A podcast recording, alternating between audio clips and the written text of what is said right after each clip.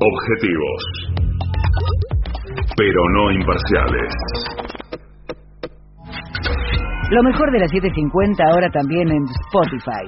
Las 7.50 en versión podcast, para que la escuches cuando quieras. Lo mejor de las 7.50 en Spotify.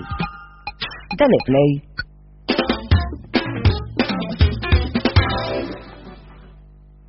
Señor paranoico, si el siguiente programa va a ser escuchado por su hermana, avísele que el presente mensaje no se refiere a ella, ni a usted, ni pretende ofenderlos en lo más mínimo. Ustedes no saben con quién se están metiendo. AM750 amenaza... La venganza será terrible. Un ciclo que comenzó hace solo 35 años y ya le están pidiendo resultados. La venganza será terrible. Con Alejandro Dolina, meritócrata aplazado y terraplanista sin horizontes. Patricio Barton, un filósofo naturista que oculta el símbolo para mostrar la cosa. Y el temido regreso de Gillespie, el que salió de devoto con un traje a rayas y el saco roto. La venganza será terrible. Canciones por el trío sin nombre, Ale Dolina, Martín Dolina y Manuel Moreira. Producción, Maica Iglesias, Eugenia Gorostiza y Lucas Barrantes. Pesquisas literarias, Nicolás Tolcachier. Sonido, Miguel Vincent. La venganza será terrible. Una pléyade de intelectuales, valientes en la provocación, cautos en la controversia y fugitivos en la gresca. Y ya llegan, con la astucia del tero, gritando en Palermo y poniendo los huevos en la boca, nuestros intérpretes. Muchas gracias, hemos llegado después de una larga peregrinación a nuestros asientos de este teatro Caras y Caretas. Muchas gracias a todos por estar esta noche aquí. Vamos a saludar inmediatamente a Patricio Barton. Hola amigos, buenas noches. Y contamos hoy con la presencia del artista antes llamado Gillespie. ¿Qué tal? Buenas noches. Bien, hablaremos esta noche de la Condesa de Castiglione, del rey Víctor Manuel y de los Italiani Uniti.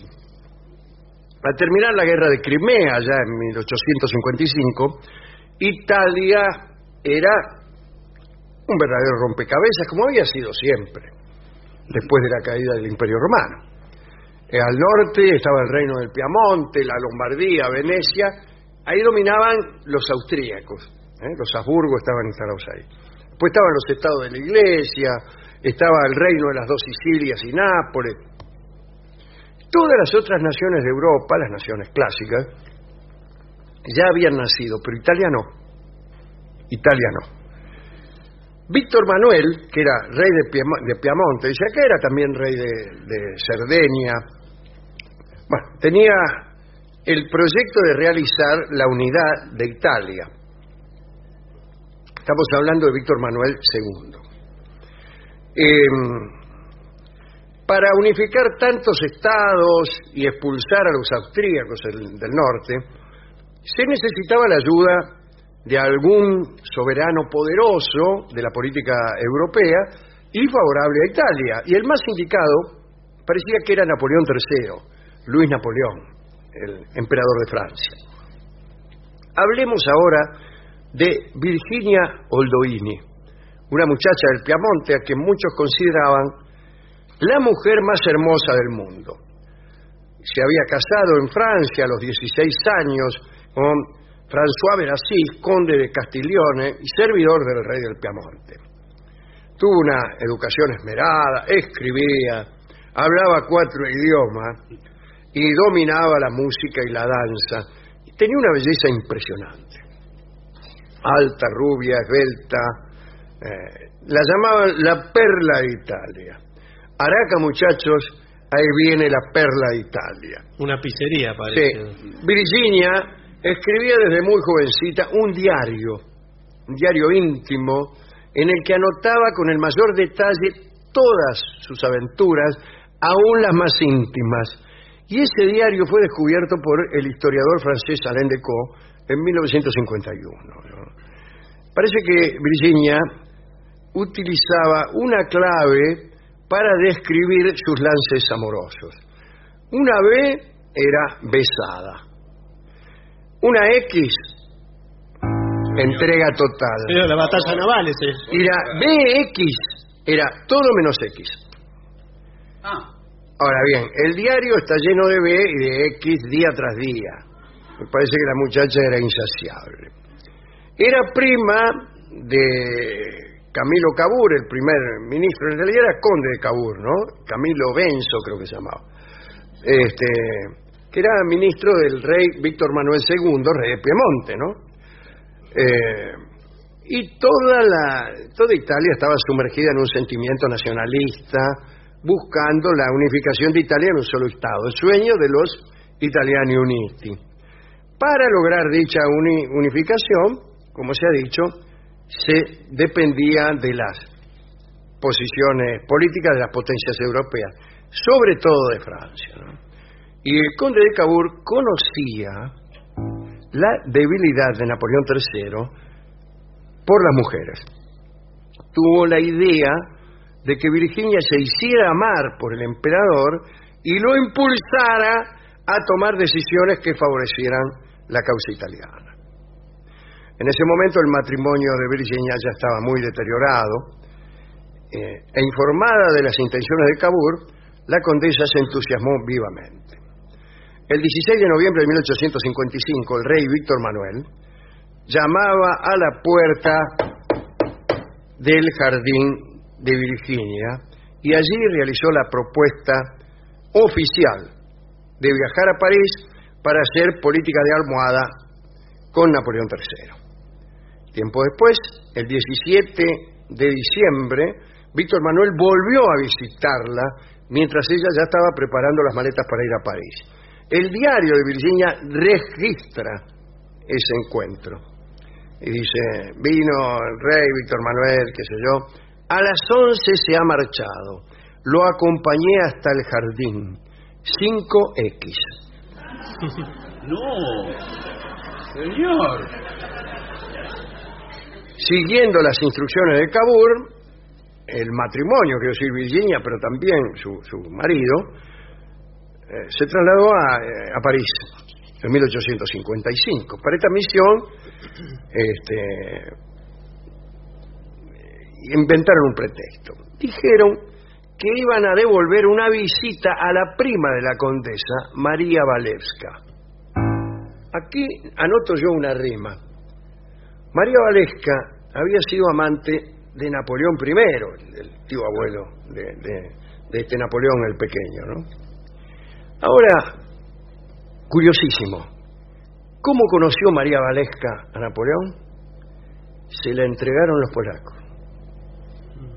Los polacos le pidieron a María Walewska, que era casada también, que sedujera a Napoleón para que Napoleón tomara una decisión que favoreciera los intereses de Polonia. Y ahí fue la pobre María Walewska, que además estaba enamorada de su marido. O sea, la Castiglione andaba mal con el marido, qué sé yo. Pero la otra no quería. Por patriotismo. Fue por patriotismo.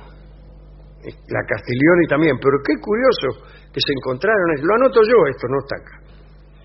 Y finalmente Walewska lo quiso a Napoleón. Fue una de las últimas que aún estando prisionero Napoleón le escribía. Y estaba tan avergonzada la Walewska que cuando se encontró con Napoleón se desmayó, como si esa fuera la última forma de defensa que asumió de su dignidad, ¿no? Impresionante. Bueno, dicen que el hijo de María Walewska, Alexandre Colonna, era hijo de Napoleón I, pero no, nunca se supo. Bien, todo el mundo en París empezó a hablar de la gran belleza de la Condesa de Castiglione, qué linda, qué linda, qué linda. Y había uno, el marqués de Galifet, que era un don Juan, uno que la iba de don Juan.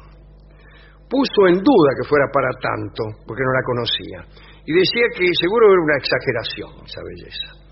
Para hacerle cambiar de opinión, Virginia le invitó a visitarla en su mansión, y bueno, al llegar, la camarera condujo al marqués hasta la habitación donde esperaba Virginia, que estaba totalmente desnuda, señor, tumbada sobre un cheslón forrado de raso negro. Había una luz tenue, dan todos detalles de eso, ¿no? Y el tipo entonces se convirtió en un gran admirador. Sí, sí, ¿qué le parece? Claro.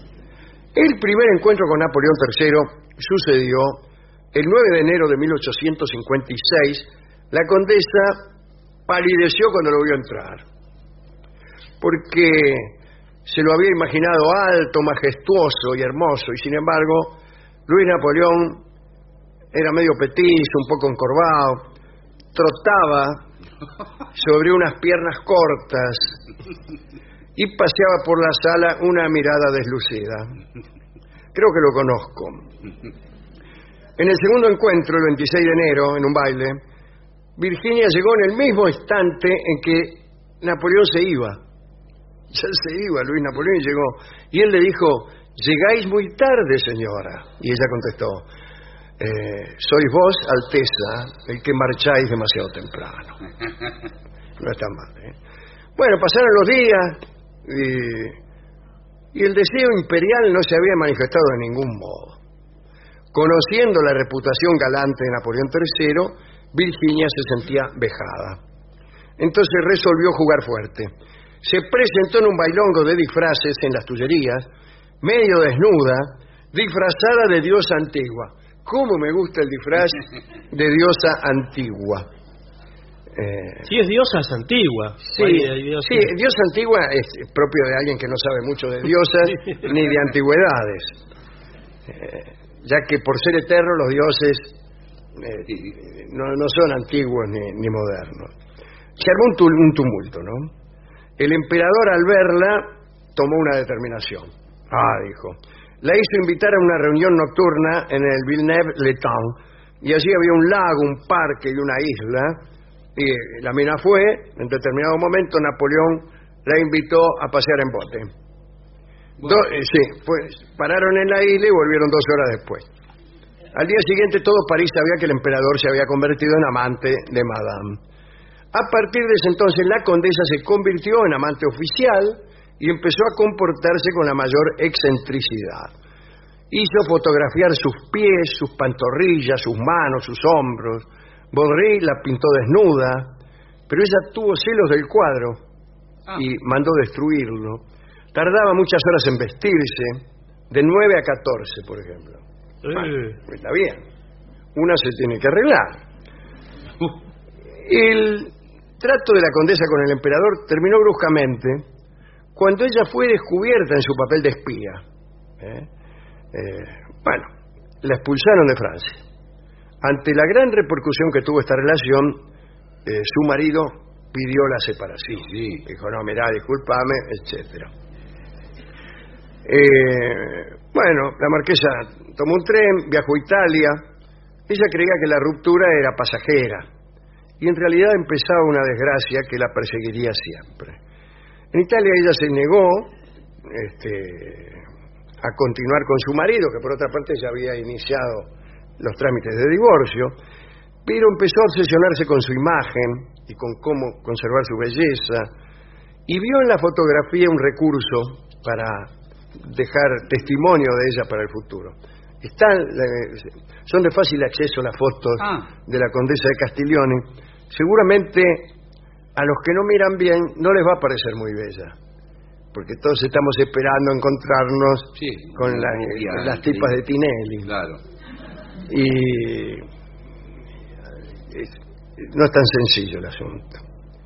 Pero ella contrató al fotógrafo Pierre-Louis Pierson, que realizó más de 400 retratos de la condesa. En cada foto aparece representando un papel con un cuidadoso vestuario, perfectamente maquillada y peinada, o sea que era una adelantada a su época, lo cual no sé si es tan bueno.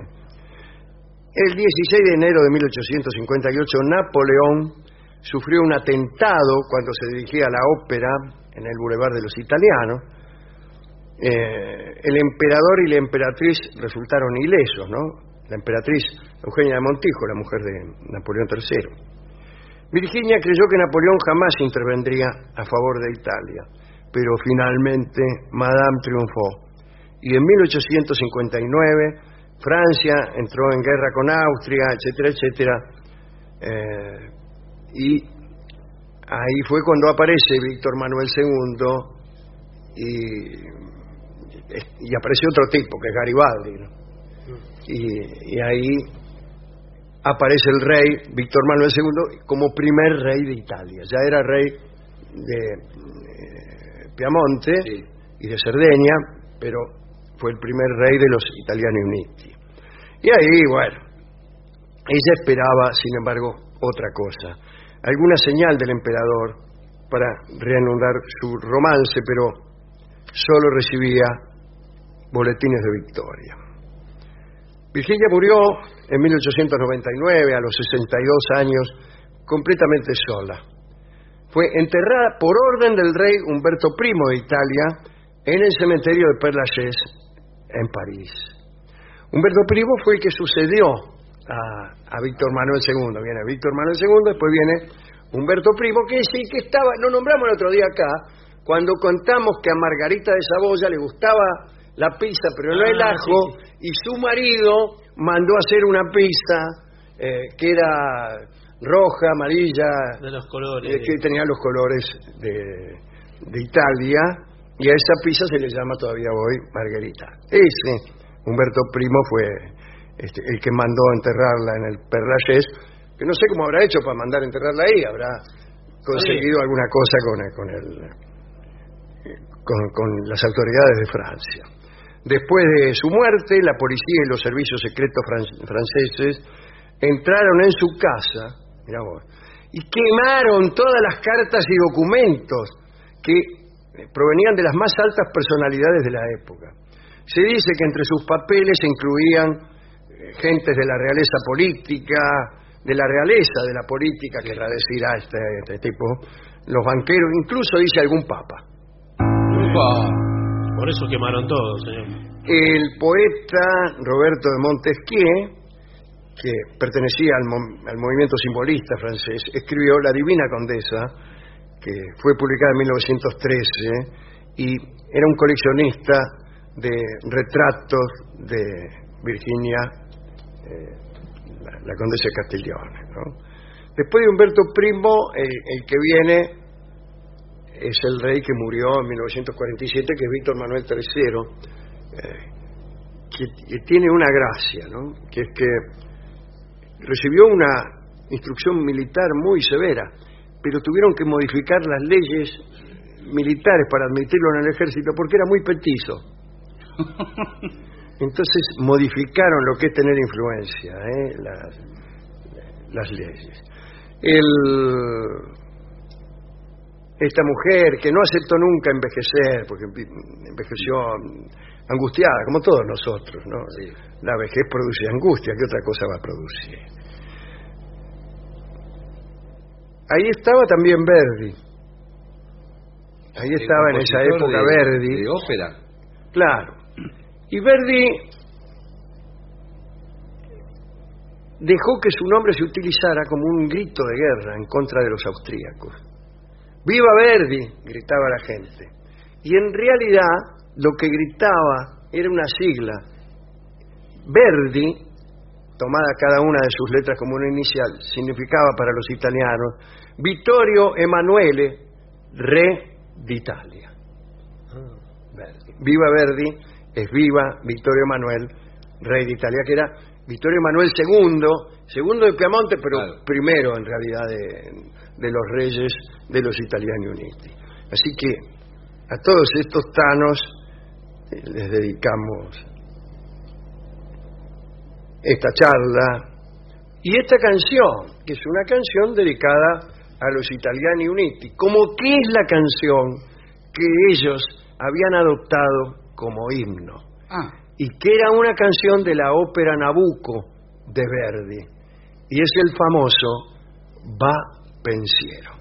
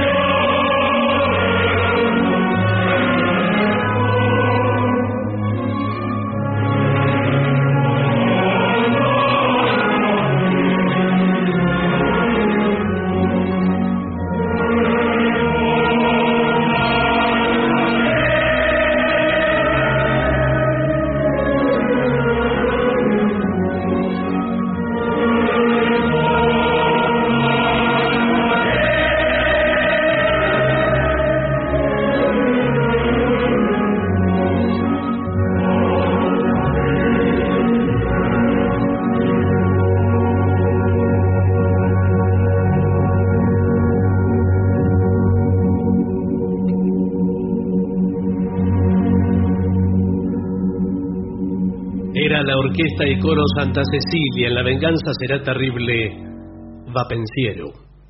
ADUNLAM, la Asociación de los Docentes de la Universidad Nacional de La Matanza. Una organización creada con un solo y claro compromiso: defender la Universidad Nacional, pública, gratuita y de calidad. AM750. Objetivos, pero no imparciales. AM750. Objetivos, pero no imparciales.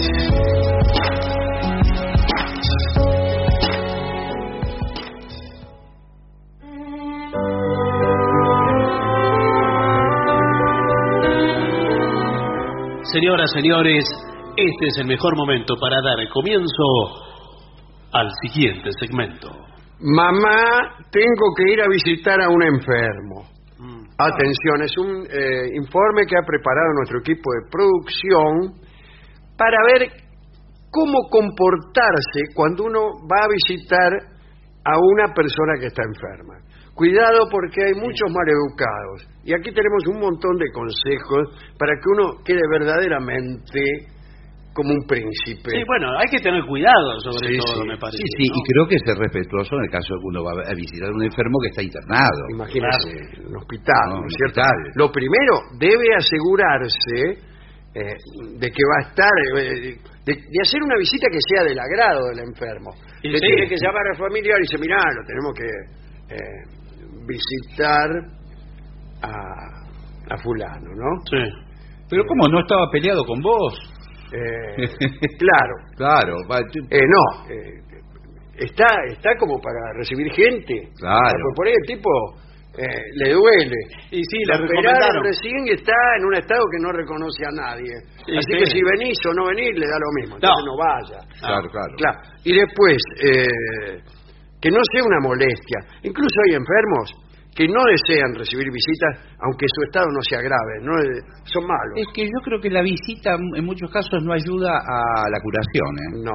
¿No se recupera de eso usted? Con las visitas no. No, porque hay visitas que, claro, ponele, le llevan de regalo, lo acaban de operar del estómago al tipo, y le llevan un matambre. Mirá lo que te traje, fulano, te traje este matambre. Qué frío le queda la grasa mi mamá. Sí. Todo un papel grasoso. Mirá. O van con varios amigos y se le sientan ahí. Sí, se empiezan a olvidar que está enfermo el tipo. Se olvida que está enfermo. Yo me acuerdo una vez fuimos a visitar a Dorio. Estaba enfermo Dorio. Sí. Veo que Dorio cada tanto se enferma. Sí. Y bueno, estaba que no lo podían tocar. Se había roto una costilla. De la risa. y bueno, lo habían operado, estaba ahí, que no lo toquen. Nos pusieron la televisión. Pero no, eso... Primero éramos como 20.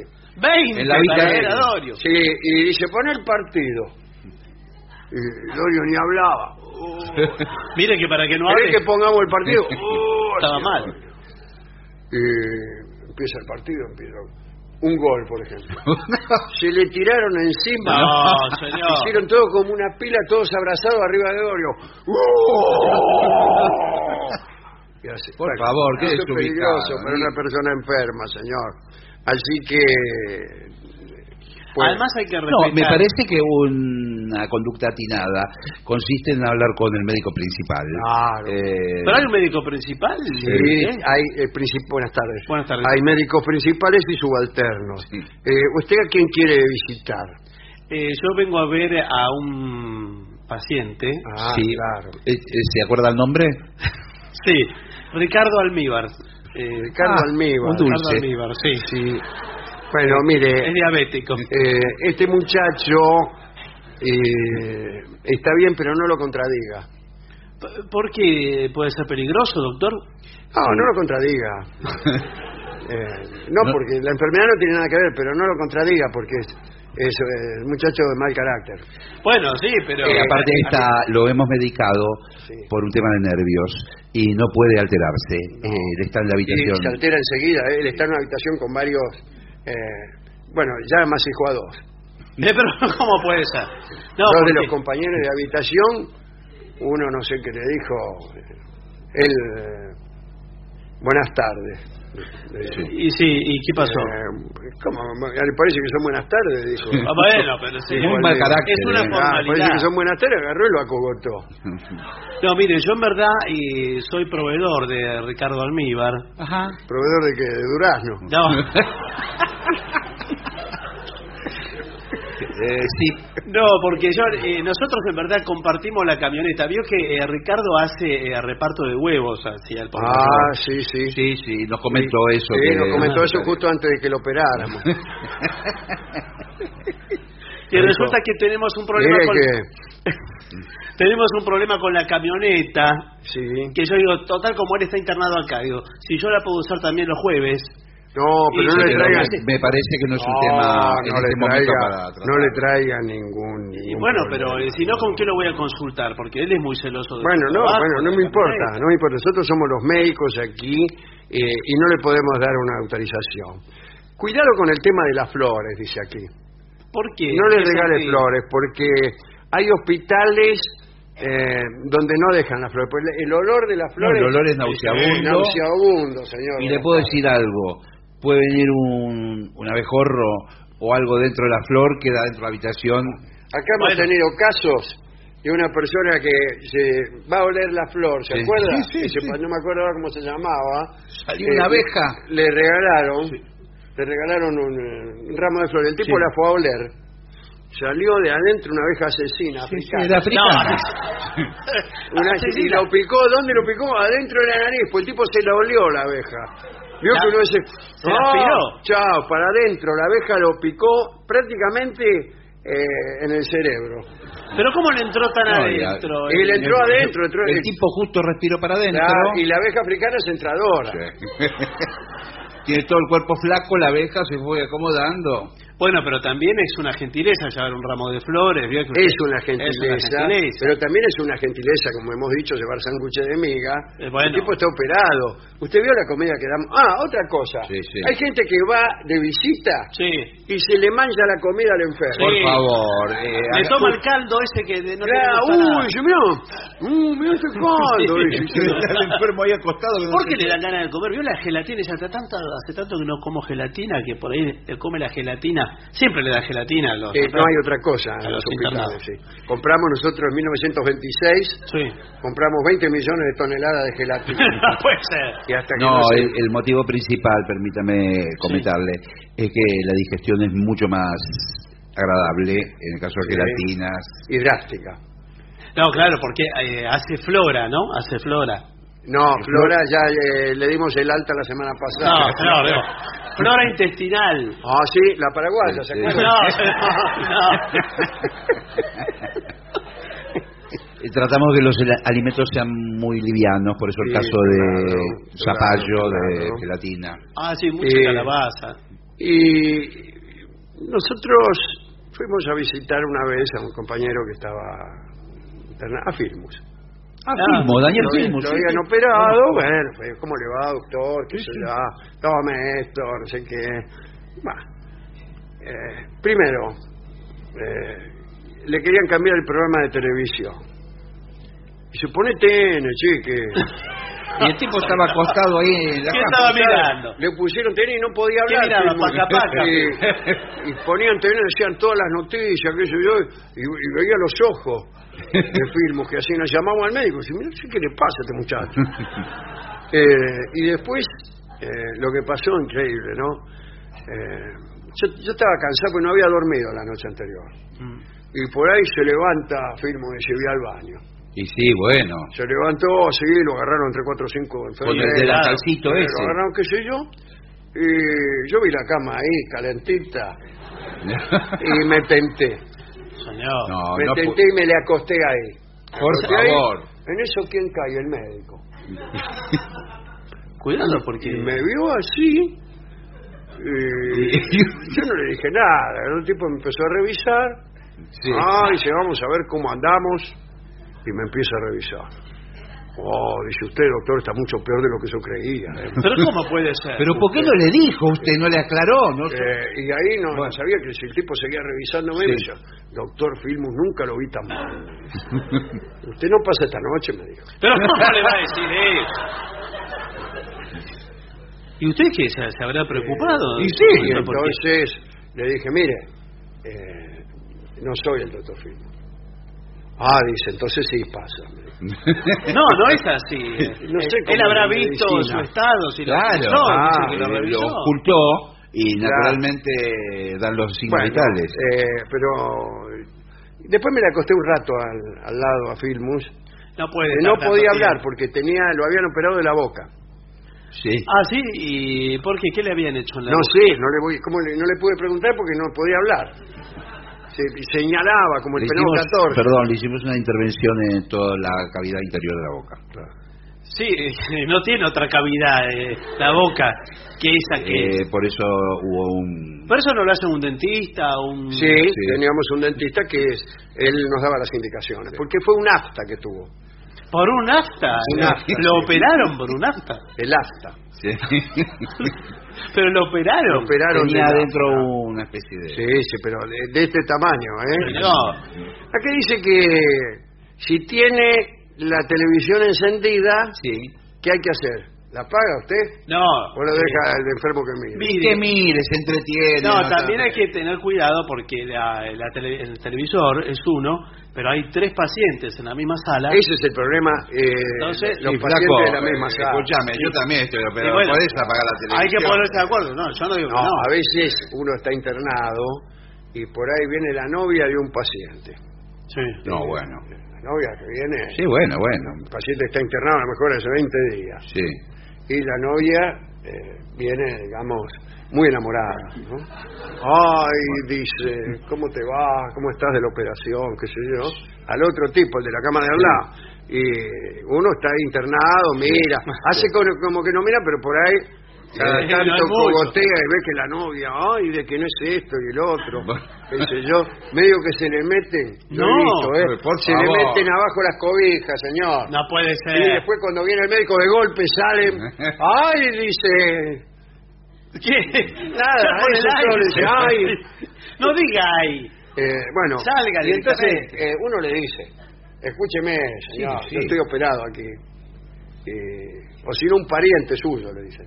Acá mi pariente está operado y usted lo está sometiendo a esta visión que lo puede perturbar seriamente. Y pero aquí se le descosen todos los puntos. ¿Qué problema hay? Tengo novia. Sí, digo, ¿qué problema hay? Pero este no es lugar para dar rienda suelta a su lujuria. Tengo novia. Por lo menos internado, respeto a la medicina. Bueno, ¿qué quiere que no tenga novia, verdad? No, ¿qué problema hay? Pero este no es un lugar para... Dar rienda suelta. No es natural todo. ¿A vos de qué te operaron, Mario? A mí me operaron de acá. Ah, ¿de acá? Sí. Yo creí que era de allá. No, de acá. De allá me operaron la vez pasada, ¿te acordás? Sí. Ah, estuve 27 días. 27 días. Y si usted está con su novia, yo estoy a cuidado de... Sí, él me está cuidando, ¿eh? Sí, bueno. Me está cuidando, porque yo tampoco, a pesar de estar operado, soy también un hombre, señor. Bueno. Y tengo... también soy un hombre. Bueno. No te pongas mal. No te pongas mal. No, que ya... No te pongas mal. Me sube la presión. ¿Qué pasa? El otro día tenía 16-15 de presión. Tenía muy alta la baja. Pero sí. No te pongas así. Porque ¿qué problema hay? Sí. No, espera. ¿Cómo es su nombre? ¿Es tan envidioso? No, ¿cómo es su nombre? Lárguela un poquito mientras hablamos. ¿Cómo es su nombre? ¿Yo cómo me llamo? Sí, su nombre. Marcos. ¿Marcos? Sí. ¿Cómo lo pensó? Bueno... Me parece que Marcos nos está mintiendo. ¿Qué problema hay? Marcos, mi compañero se pone nervioso, le sube la presión porque tuvo un mal de picor. Le pica todo el tiempo. Sí. ¿Cómo estás ahora de la herida? ¿Te pica? Sí, me pica. Bueno, me vienen a rascar hora por medio. Bueno. A las 7, a las 9, a las 11, a la 1, me vienen y me rascan. Bueno, ya falta poco y para poner una cortina acá, Sí. Entre cama y cama ponen una cortina. Porque yo no soy como otros que me ando rascando al aire libre. Bueno, ¿cómo hace usted? Yo me quejé cuando vino a visitar los amigos.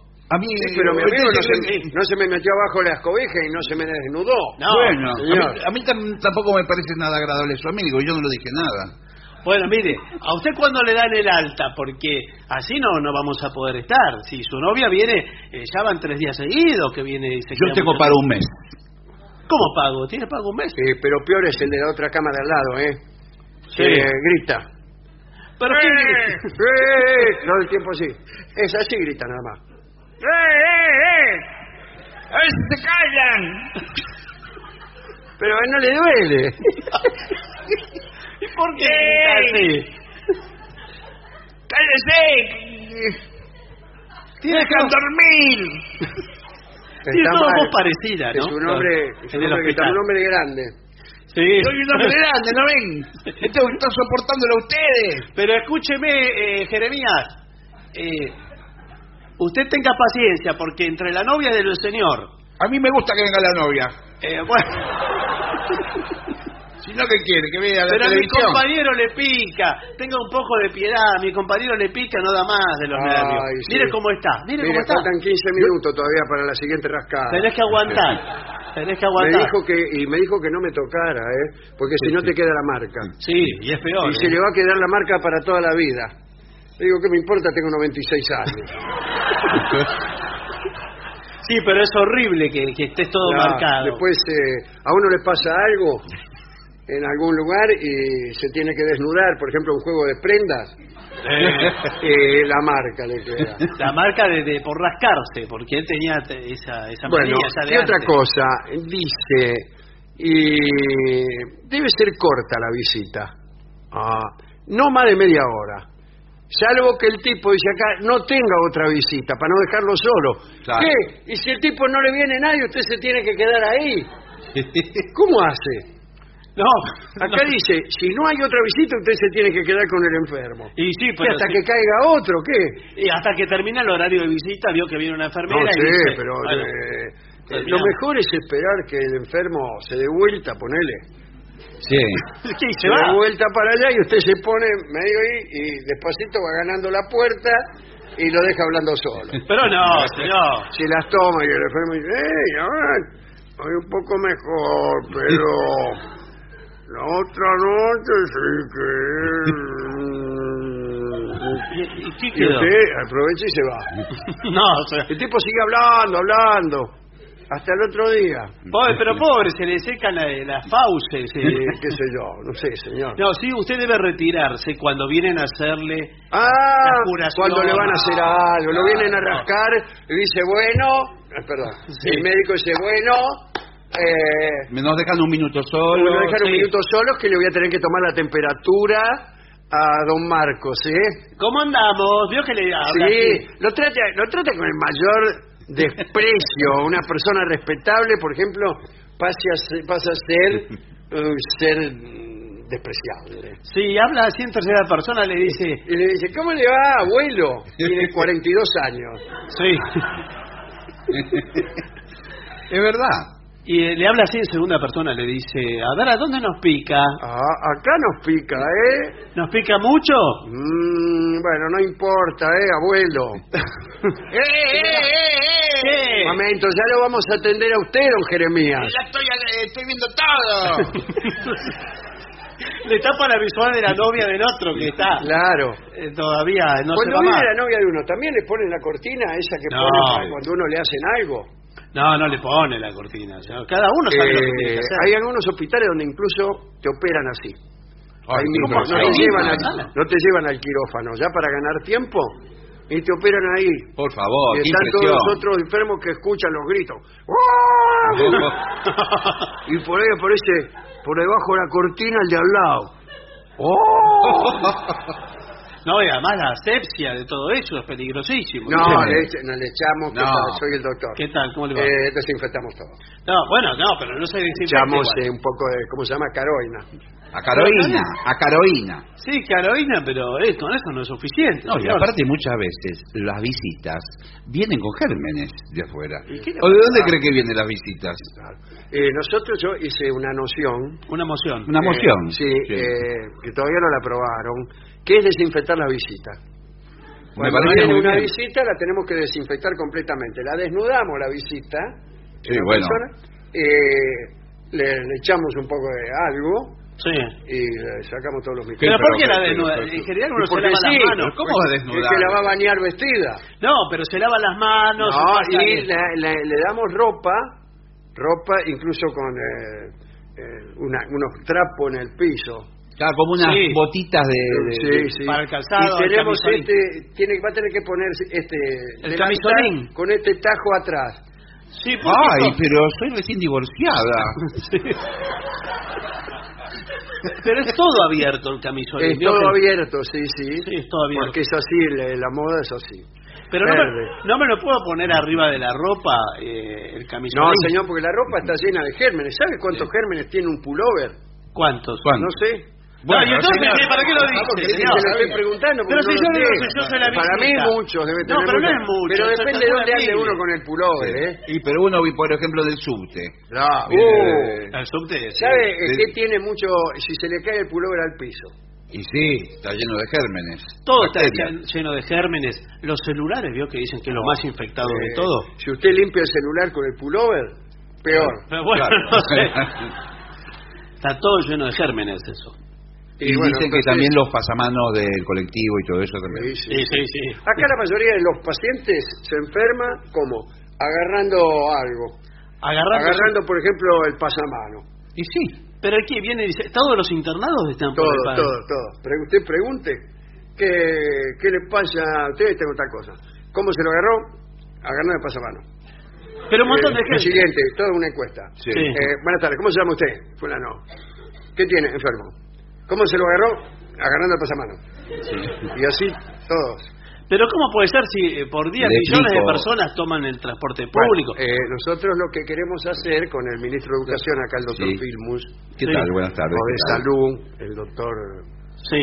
Bueno, es eliminar los pasamanos. Sí, esto va con toda una campaña de concientización. No te agarres. No. No lo agarres más. Pero es difícil porque... soltalo. Es difícil porque la gente se traslada a hacer equilibrio. Estamos evaluando a ver si es más dañino contaminarse con gérmenes o romperse la crisma con el vidrio de la... Porque en el colectivo una persona enferma va transmitiendo distintas bacterias que las demás personas pueden recibir. Sí, no, entendí el concepto, cuál es, pero...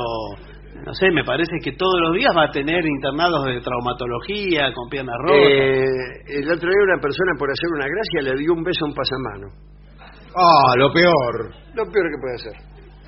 Pero lo miramos acá, tenía todas las enfermedades del catálogo. Menos 2 o 3. Sí. Las tenía todas. ¿Pero cómo hace? ¿Todo se lo agarró por besar? Sí, no, porque entra por la boca peor, no hay... Entra todos los... gérmenes patógenos del mundo. Bueno, sí, igual no hay mucha gente chupando pasamanos y... Usted, no, digo yo. Usted se extrañaría, nosotros que andamos mucho en la calle con el doctor. Estuvimos viendo y bueno... Estuvimos timbreando. Sí. Estuvimos en la campaña política, tocamos timbre a la gente y salimos rajando.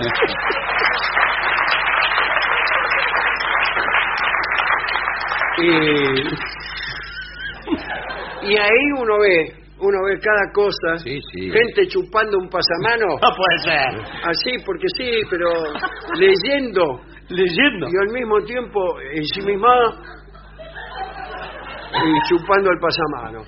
Y el doctor, que a veces no se puede aguantar, ¿no es cierto, doctor? No. Le dijo, ¿usted sabe cuántos gérmenes tiene eso que se está chupando? Sí, es que es necesario. No, bueno, pero es necesario. Y el tipo le dijo... ¿qué le dijo? No, son millones de gérmenes, que casi es una cantidad que no se puede ya contar. Bueno, sí. Pero el tipo dijo, yo tengo derecho el derecho de usted, del otro, sí, le dijo, mal llevado. Empieza justo a donde termina el no sabía bien el tipo. Bueno, está bien, no importa, señor, pero algo así dice el tipo. Pero eso compete a la salud pública. Claro, de eso estamos hablando. No, sí, señor, pero digo, los derechos individuales cuando se ya empiezan a alterar. Nosotros cuando es una campaña de vacunación se acabaron los derechos individuales. Bueno, pero ¿qué? ¿Va a vacunar? Agarramos y te vacunamos. Pero yo ya estoy vacunado. Primero te vacunamos, después te preguntamos. Yo ya estoy vacunado. No importa, no importa. Usted puede ¿Y yo cómo sé que está vacunado? Claro, ¿sabe cuánta gente dice, yo ya me vacuné, estoy apurado, permiso? Sí. Y ese lo dejás ir. Y el día de mañana le agarra alguna cosa. ¿Te puedo decir una cosa, Flaco, vos con tu actitud? ¿Qué? Sos una bomba de tiempo. ¿Por qué una bomba de tiempo? Porque vos podés tener una enfermedad y la transmitís a todo el mundo. Pero no le estoy diciendo que estoy vacunado, señor. Todos dicen lo mismo. Todo es clásico. No, claro. Sí. Una vez empezaron una campaña en Bélgica, me acuerdo. Sí. Y iban y le preguntaban a la gente si estaba vacunada. ¿Y sabe a cuántos vacunaron? ¿A cuántos? A ninguno. ¿Por qué no vacunaron? Porque todos decían que estaba vacunado. Claro. Compraron 12 millones de vacunas y no pudieron dar ninguna. Ya estaban todos vacunados. Entonces por ahí dice un diputado, dice, no le preguntemos más. Ante la duda, la famosa frase, no le preguntemos más, que así se llamó la campaña en Bélgica. No preguntemos más. Así que tenemos que aplicar la vacuna y ya seguimos con la casa al lado. Ahora, no puedo tener problemas si ustedes me la dan. Sí. Le digo, cuando yo ya la tengo, la vacuna. Sí. Se acumula. No, pero no es así. A veces, creo que es así. Si vos ya la tenés y te la das de nuevo, te agarra peor. Anula el efecto. Anula el efecto del otro. Entonces te la tenés que, ¿sabés qué? Dar de nuevo. Y porque es una vez te hace bien, otra mal. Después te hace bien otra vez, y así. Hay que dársela un número impar de veces. Las impares. Por ejemplo, esto sucede con los ofidios. A usted lo pica una araña con veneno. Sí. Yo le doy la vacuna, ¿sabe lo que es? El mismo veneno de la araña. Sí. Pero se anula.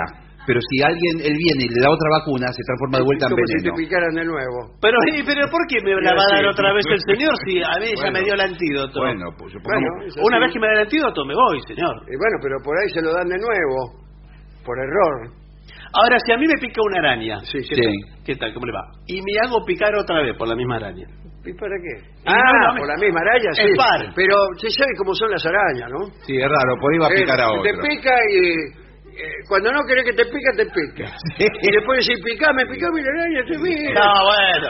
¿Con cuántos ojos? Ya está, no le interesás más. Y vos le ponés el brazo. Parece que tuvieran entendimiento, ¿no? Sí, pero... yo a veces le digo al doctor. ¿Qué le dices? Sí. No, nada. Bueno, señor. Bueno, mire, ¿cómo es la aplicación? ¿Me la aplica? Es muy sencilla. ¿Se aplica en brazos? ¿En brazo o en otra parte? En cualquier parte. En cualquier parte. Esa voluntad. No, voluntad no. Más o menos usted me dirá por experiencia. Puede ser en las piernas, en el brazo. No sé, dígame usted porque yo me pongo nervioso. Yo en la espalda. Sí, en la espalda. La espalda es doloroso, pero... Es lo que más duele, pero por lo mismo. Sí, sí. Nosotros sabemos, cuanto más duele una vacuna, es más eficaz. No, pues, ¿de dónde sacó eso? A lo mejor en ese momento usted se desmaya o le agarra un ataque. Usted lo que tiene que pensar, lo que esté más cerca del corazón. Si se lo doy en la mano, está 2 horas hasta que llega al corazón. Claro. Se lo doy en la espalda, tiene que dar la vuelta nada más hasta el corazón. Pero atrás del corazón, lo agarra por atrás del corazón, que ni siquiera está mirando. Pero si no mira el corazón, señor. Y además no es una vacuna cardíaca, no es para el... No, pero corazón... todo tiene que ver con todo. Bueno, sí. Parece mentira cómo el ser humano está relacionado. Usted, por ejemplo, ¿ve esta mano? Sí. ¿Cuál? Esta. Sí. Bueno, puede estar relacionado con cualquier parte del cuerpo. Bueno, sí. Bueno, yo me la pongo acá, por ejemplo. Sí. Bueno, señor. Y ya se estableció una relación. Bueno, sí. Ahora, escúcheme. No llega a toda parte. Bueno. Yo le pido, por favor, si la tiene que... Por algo somos médicos y usted es una persona vulgar y común. Claro. Bueno, digamos, casi 2 años para recibirnos. Mire... Entonces déjese de poner la vacuna y listo. Nosotros sabemos por qué. No, sí. Pero yo me siento bien, no tengo algo como para que eso me den la todo. No, bueno. Es el engaño de una enfermedad. Es cuanto más terrible la enfermedad, que usted se siente bien. Pero ¿cómo puede ser? Hay gente que se siente bien años y está enferma. Sí, lo llamamos, no lo sabe, el enemigo silencioso. Claro. Bueno, y pero... entonces ahí sí, a ese es el que agarramos nosotros, lo vacunamos, se siente mal después, sí, pero está sano. Bueno, está sano, pero... Sí, eso es lo importante. Pero tiene síntomas, ¿cómo puede ser? ¿Tiene síntomas? Siente mal, pero está sano. A lo mejor muere antes también. Sí. Pero ¿qué es lo importante? La salud, ¿no es cierto? Sí, bueno, señor, pero hay algo que está mal. Bueno, por favor, tenemos que seguir vacunando a todo el barrio, sí, así sí, que... Sí, ahora que justo llegó la policía. ¿Por qué la policía? ¿Qué tiene que... Si no salen corriendo, señor. Sí. No, a mí me dijeron que la vacuna uno se tiene que dar el refuerzo. Sí, pero un sándwich, dice usted. No, no sé. En el sentido uruguayo de la palabra refuerzo. Viene un refuerzo después que vio que dice a los 6 meses se tiene que dar otra vez. Otra vez porque... Sí. Y bueno, pero... ¿Ustedes no hacen la prueba de si soy alérgico al...? Ya nos dimos cuenta que no. No, ¿y cómo se dio cuenta? No está brotado nada. Tantos años de experiencia. Sí. No tiene cara de alérgico. 1000 casos de experiencia. Y a partir del suyo, 1001. Bueno, sí... Pero 1000 casos, y justo el 1001 le toca un alérgico. No parece alérgico. Pero no parece, a mí me dejen tranquilo. El doctor tiene un porcentaje de acierto de casi el... Sí. ¿Cuánto? 60%. Bueno. A mí no me deja tranquilo eso.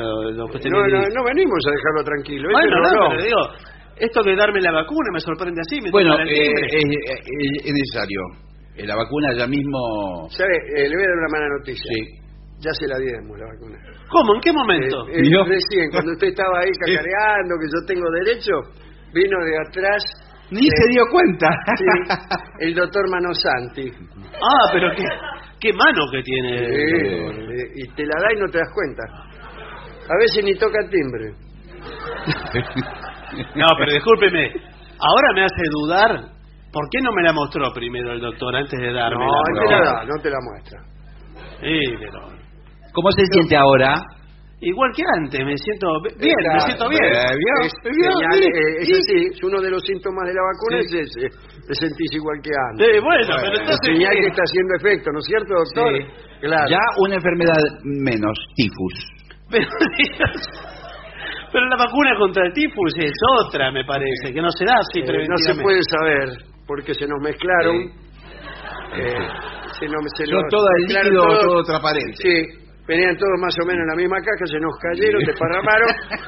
Y ahora más o menos a suerte y verdad. No, pero suerte y verdad no. Bueno. Ahora que se toca el tifus, bueno, mejor. Bueno. Mal no le va a venir. Mal no le va a venir. No, pero no es que malo... Viene mañana un virus del tifus... Ya está vacunado. Sí. Viene otro, mala suerte también. Bueno, no. ¿Qué quiere? No podemos estar en todo. Es la vida. Si no, seríamos, no, la vida, sí, no la podemos vida. Garantizar todo. Seríamos inmortales. 37. No, pero ustedes trabajan para la salud. ¿Cómo 37? Váyase, señor. No, ahora me tienen que entender. Mire, me está saliendo... ¿Esto es normal? ¿Que se me hinche esto? No. Eso es un desastre. No. Mire, yo siento que se me está inflamando. Eso es un estrangulamiento. Y tiene que ver al doctor Salomone. Pero, ¿por qué? Pero Salomone, yo estaba bien hasta que usted me dio esa vacuna. Y todos están bien hasta que estarlo. Retírese. No, pero ¿cómo retírese? Ahora me tiene que curar. Retírese. Vamos a llamar a la policía si usted sigue. Me tiene que curar. Yo no me voy a ir de acá, en este estado. Mire cómo estoy. Comisario, por favor. ¿Pero cómo, comisario, por favor? Dele una vacuna, porque el comisario nos ayuda también. ¿Cómo me va a vacunar la mano que tiene el comisario? Pero bueno, no, pero... ¿Y qué es lo que pasa? No, ¿qué pasa? Comisario. Este señor que está... perturbando la tranquilidad general. No, perturbando no, mire, me dieron una vacuna, yo estaba lo más bien. Sí. Y el señor, no sé, ¿cómo se llamaba el doctor que me la dio? Portolongones. Estamos ocultando. No, bueno. ¿Y qué?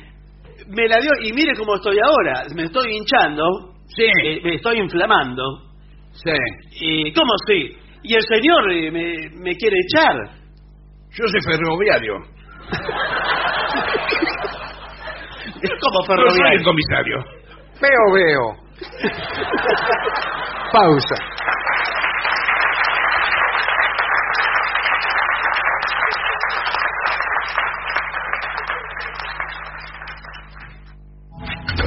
Lo mejor de las 7.50 ahora también en Spotify. Las 7.50 en versión podcast, para que la escuches cuando quieras. Lo mejor de las 7.50 en Spotify. Dale play. AM750. Objetivos, pero no imparciales. AM750.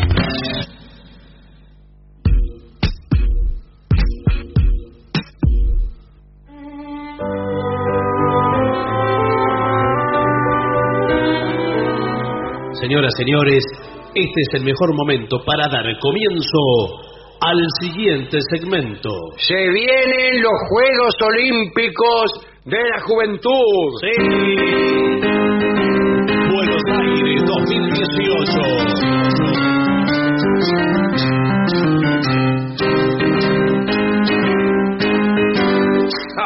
Eso es para... La marcha del deporte, señor. Sí, pero es un poco... un poco feo. Habría que hacer otra. Sí. Una clara canción de los Juegos Olímpicos. Claro, la... Empiezan los Juegos Olímpicos de la Juventud.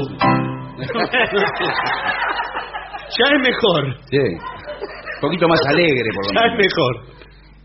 Bueno, sí, atención porque hay gente que está distraída porque no vio la bandera olímpica flamear ahí al lado del obelisco porque pasa distraída. Claro, pero está. Pero Buenos Aires va a ser ya. Que son los aros olímpicos, ¿no? Los cinco... Sí, los cinco O. No, son los cinco continentes. No me digas. Sí, no es un Audi ¿cuáles son los cinco continentes? Sí, sí. América, ¿no es cierto? Sí. América del Sur. No. Hay dos. Ese ya cuenta uno. Centroamérica, Norteamérica, son cuatro. Sí. Y Europa. Claro. No. Y Asia. Sí. Ah, entonces empecemos de nuevo. Sí. América del Norte. América. El tacto. No, esos son los sentidos. El oído. Esos son los sentidos. África. África no lo había dicho antes. Ajá. La ira. ¿Cómo? La gula. No, esos son los pecados. Y son más. Sí, son más, sí. Los capitales, pecado capital. Sí. Y Judas. No. Señor, está mezclando todas las cosas, todos los números. Un numerólogo se haría un festival con todo lo que está diciendo. Esa es la Argentina. Tenemos que estar orgullosos, señor. Sí, señor. Porque le ganamos a más de 100 países. ¿Sí? Ciudades compiten, no países, y no sé si fueron 100. Bueno, o 200. No, menos. Menos de 100 países fueron. Menos de 100 países. Sí. Se postulan las ciudades. Creo que le ganamos a Vancouver, fue la última. A Vancouver la tenemos de hijo. No diga así. Sí. No diga así, es un encuentro para darnos la mano. La envidia que nos tienen en Vancouver. Yo viajaría a Vancouver. Nada más que me siento en el trolebús. Con un escudito acá argentino y lo miro al tipo que tengo enfrente. Señor, por favor. Es para encontrarnos. Hago gesto.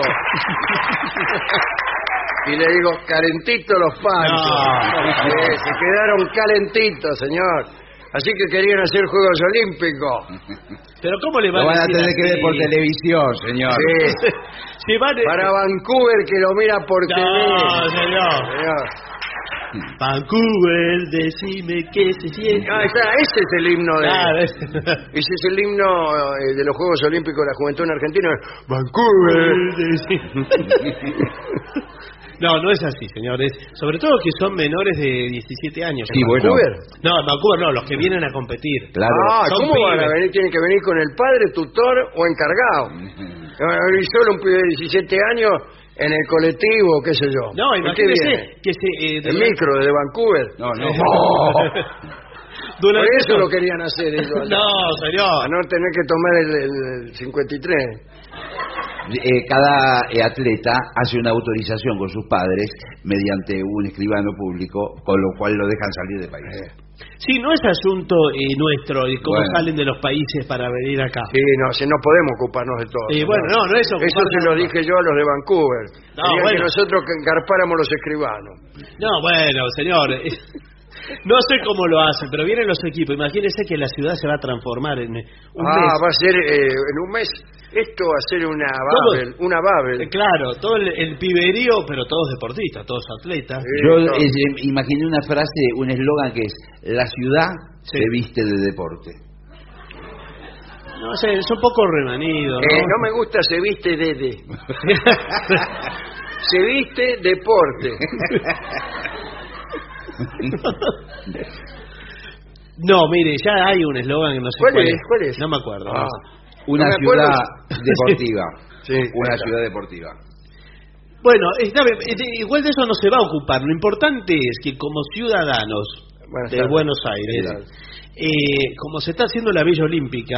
¿A dónde la están haciendo? Y hay un predio ahí por Soldati, es por la zona. Oh, un lindo lugar. Sí, porque están no, se eligieron todos terrenos también fiscales. Hay lugar, no hay mucho lugar. Y ahí también se hacen. Y por suerte no siguieron construyendo cerca de casa. Claro. Sí. Ya hay lugar para 15.000 personas, viven 100.000. Bueno, ahora... O sea, eso, yo ya esperaba que los atletas me lo encajaran en la manzana de enfrente. Bueno, pero si nos quedamos cortos con la Villa Olímpica... Claro, cada ciudadano que tenga una pieza que le sobre, y te lo digo como director de los Juegos Olímpicos, que ceda la pieza, se anotan, y nosotros le mandamos un japonés o algo. Un atleta le mandamos de algún país, le mandamos. En todos los Juegos Olímpicos hay un voluntariado, porque si no, no se puede hacer. Hay que tener, lo principal es poner mucha voluntad. Para ganar, por ejemplo, la maratón olímpica, si no tenés voluntad, a las 2 cuadras decís, que siga. Andar 42 kilómetros corriendo. No, voluntarios para tener mucha voluntad para la maratón olímpica, señor. No, es voluntario para... Mire esa Topec. ¿Qué? Nada. Voluntarios para ayudar a los atletas, a darle un agua. ¿Un agua? Sí, porque son... lo van a arreglar con un agua. Bueno, mientras comen. ¿Sabe cómo comen los levantadores de pesa de Rusia? Eso es bien conocido. Hay que ser muy buenos anfitriones. 100.000 personas está calculado que van a venir. ¿Cuánto? 100.000. ¿Para qué? ¿Para mirar? Entre todo el movimiento turista, entre los atletas, los padres de los atletas que vienen a cuidarlos, los preparadores físicos, las novias, los utileros, por ahí alguno tiene 2 novias.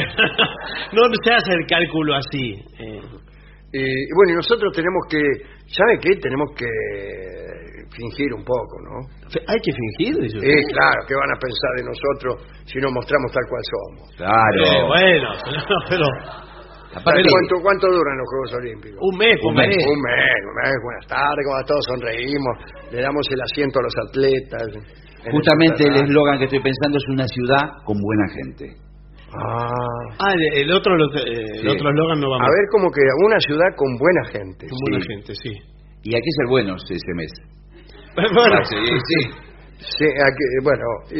¿Y qué deportes hay? Buenas tardes. Y todas las disciplinas olímpicas. ¿Todas? Sí. Tiene desde lanzamiento con garrocha, ping-pong. Empiezan con ese importante. Sí. Lanzamiento de garrocha. Sí. Salto con garrocha. Sí. Y saltan con la garrocha y la tiró. Te lanzan la garrocha. Le aconsejaría que se informe un poco antes de hablar. Me amenaza Bonadeo desde el fondo, me dice, ya te voy a agarrar. Lo va a transmitir Bonadeo, es nuestro enviado especial a Buenos Aires. Bonadeo se toma de acá el Metrobús, lo deja en la puerta. Él exige que se tiene que alojar acá en Buenos Aires en un hotel de 5 estrellas. ¿Por qué no? Hotel 5 estrellas si va a la casa. No, tiene que estar prácticamente todo el día. Hay algunas disciplinas que son muy temprano a la mañana, antes que arranque el calor. Sí, por ejemplo, ¿cuál? Canotaje, con canoas. Sí, bueno, canotaje lo hacen. ¿Por dónde van? Ahí por Puerto Madero, me parece, por el canal de Puerto Madero. ¿Sí? De una punta a la otra van y vuelven. No sé cómo es, señor. Estos saben los tipos de allá. Ojo con el buquebús. Cuando va con la canoa. Va con la canoa. Hay que avisarme. Lo agarra el buquebús. los levanta todos para arriba, lo arrastra hasta Colonia. Pero señor, no tenemos encargados de avisarle a Buquebuje, por favor, se corran. Sí, no van a querer, ¿sí? Pero bueno. Nosotros estamos acá todos los días. Bueno, sí, pero son los Juegos Olímpicos. Ellos vienen acá de Juegos Olímpicos y después se van. Y bueno, sí. Es un evento especial que se da una vez cada cuarto, ¿no? Y bueno, pero nosotros sí. No podemos parar Buquebuje. Le pido por favor que se corran. Imagínense. Se pueden correr un poco. Después hay, por ejemplo, patinaje sobre el hielo. Sí. No, sobre el hielo no es hielo. No hay nada, ¿no? Hay patinaje. Patinaje artístico donde generalmente una pareja... Ese. Me gusta mucho el patinaje. ¿Y sabe que me gusta eso de las piletas? Que salen todas las chicas... Al nado sincronizado. Meten la cabeza bajo el agua y sacan las patas todas juntas para arriba. Y nado sincronizado. Nado sincronizado. ¿Por qué nado y no natación? Porque además nado sincronizado parece un eslogan del señor. Que la natación es otra cosa, es el estilo para trasladarse de un lado al otro por el agua. Claro. En cambio, el nado es nada. Sí. ¿Y eso va a haber también acá? Sí, por supuesto, señor. Vienen las campeonas olímpicas del mundo. Sí, distintos elencos, de ellos, generalmente mujeres, aunque puede haber varones. No, yo no he visto. No, no he visto varones todos juntos sacando las patas para afuera. Lo hacen, pero abajo del agua, no se ve. Sí, muchas más mujeres que varones. Y acá deportes nacionales, deportes criollos como la sortija. Pero ahí le podríamos ganar a todos. Bueno, señor, pero ¿qué va a andar compadreando? Sortija, todo eso. No es disciplina olímpica, porque si el COI... ¿Qué? El Comité Olímpico Internacional. Si no lo autorizó con los sellos correspondientes, no es disciplina olímpica. Pero así siempre van a ganar ellos. Y bueno, sí, señor. ¿Por qué sacan todas las medallas olímpicas los rusos, los australianos? Por ejemplo, nadan. Hay como 20.000 medallas de natación. Y de atletismo 100 también. 100 metros de natación, 110 metros de natación, 115 metros de natación. Estilo pecho, estilo espalda, estilo cogote. Y fóbal, hay uno solo. Y fútbol, ¿por qué no hacen fóbal? 7, fútbol 11. No sé dónde se va a jugar. No sé dónde se va a jugar el fútbol. No, bueno, buenas tardes. Sí, buenas tardes. En la cancha Urquiza en Casero. No, señor. Tiene que ser dentro de Buenos Aires. ¿Y no puede ser ahí afuera en San Miguel así? No sé. No, en el conurbano puede ser, ¿no? Para mí, si hay que usar una cancha, yo propongo el Monumental de River, porque además tiene pistas para correr. Claro, y podés, al mismo tiempo que haces el partido de fútbol, están corriendo y están tirando la jabalina. Sí. Lo ensartaron a Gallardo. La otra vez ensartaron un arquero como el churrasco de croto, quedó así. Sí. A Lux, pero se la tiró Francesco ni la jabalina.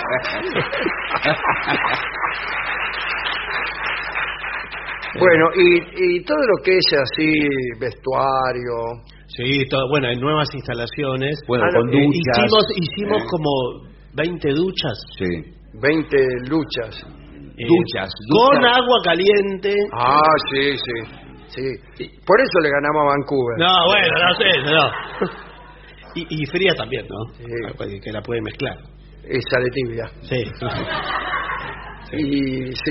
Y entonces están todos sincronizados, por eso tenemos que colaborar todos, porque imagínense que por la televisación y todo, no se puede atrasar un evento porque ya viene el otro y el otro y el otro. Van a suspender todos los programas de la televisión argentina. ¿Pero por qué todo? No sé si bueno, todo. Para poder dar todos los juegos libres. Bueno, vamos a ganar medallas siempre en esos deportes como el judo, todo eso. Judo, tenis de mesa. Tenis de mesa hay como complicado. Los orientales son muy rápidos. Sí, son muy rápidos. Pero acá había ganado un argentino que es chino, ¿vio? Que uno nacionalizado. Eso tendríamos que hacer nosotros. Claro. Nacionalizar a todos los chinos. Son tantos. Son, claro, entonces ¿qué les cuesta a ellos? Ni cuenta se dan. O agarrar un jamaiquino para que corra. Tenemos que hacer una campaña para nacionalizar chinos. Y bueno, ganamos a todos los deportes. ¿Pero y qué le ofrecemos a los chinos para que tengan ganas de nacionalizar? No sé. ¿Supermercados? No, pero señor, ya hay aquí. Bueno.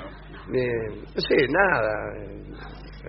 Tenés razón. No, eso es libre de cada ciudadano, señor. Bueno, le hablamos de La Pampa, de las mujeres argentinas, del colectivo.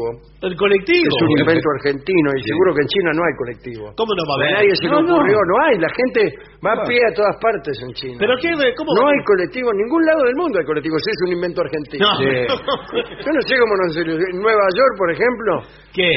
Van todos caminando. ¿Dónde vas? Voy a Brooklyn. Sí, ¿por qué no tomás el colectivo? ¿Qué colectivo? Claro. No hay colectivo acá, no. Donde hay únicamente hay colectivo en la Argentina. No, señor. Menos mal que lo inventamos nosotros. Fue genial. Igual que la gente todo el mundo escribe con lápiz. Sí. Menos acá en la Argentina que inventamos la virome. Claro. Y escribimos con virome. Todo el se manchan con tinta la gente. Viven una vida espantosa. ¿Pero cómo puede ser? No tienen inventores como los nuestros que inventamos el colectivo y la empanada. Pero eso es lo que la inteligencia, lo que te da el dominio del mundo. ¿Por qué se cree que la Argentina domina el mundo? Pero señor, usted está mal informado, no es así. Mal informado, pero los Juegos Olímpicos se hacen acá y no se hacen. Se hacen acá. ¿Por qué se cree que triunfamos en todas partes? Bueno, señor, está bien, pero me parece que no es tan así como usted lo plantea. Bueno, pero es bastante así. Lo importante es que van a venir chicos muy jóvenes, sí. Y hay que también cuidarlos porque después se van al boliche a la noche. Sí, al boliche a jugar al truco. Sí.